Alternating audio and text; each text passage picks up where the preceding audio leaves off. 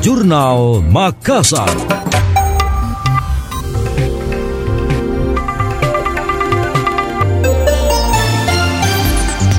Wali Kota Makassar dan pemantau menunda pelaksanaan mutasi pejabat eselon 3. Rencana sebelumnya dijadwalkan pada awal Maret 2023. Dia mengungkap alasan penundaan menyusul banyak pejabat yang akan pensiun di bulan ini.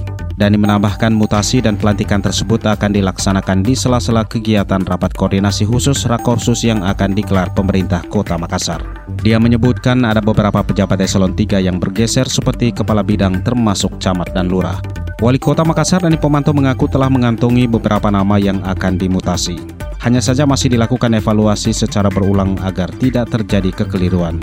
Dia mengatakan mutasi yang akan dilakukan merupakan komitmen menata kembali penyelenggaraan pemerintahan daerah pada periode keduanya.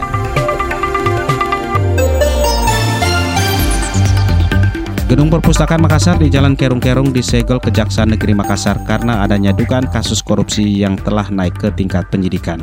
Wali Kota Makassar Ani Pomanto mengatakan penyitaan gedung perpustakaan oleh Kejari sudah tepat dilakukan dan menguntungkan bagi pemerintah, sehingga pihak kontraktor tidak bisa mengambil.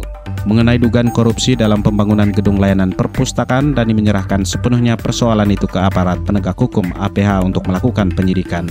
Dalam pandangannya melihat situasi kasus tersebut, pihak dinas perpustakaan masih aman dan tidak bersoal. Masalah saat ini yaitu perebutan gedung yang terjadi antara dinas perpustakaan dengan pihak kontraktor. Sebelumnya pihak kontraktor yang membangun gedung perpustakaan Makassar yakni CV Era Mustika Graha melakukan beberapa kali penyegelan. Hal ini dilakukan lantaran pihak kontraktor protes karena pembayaran termin ketiga belum dibayarkan.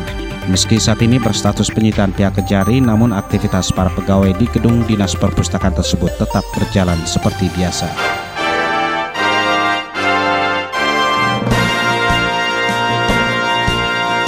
Demikian tadi, Jurnal Makassar.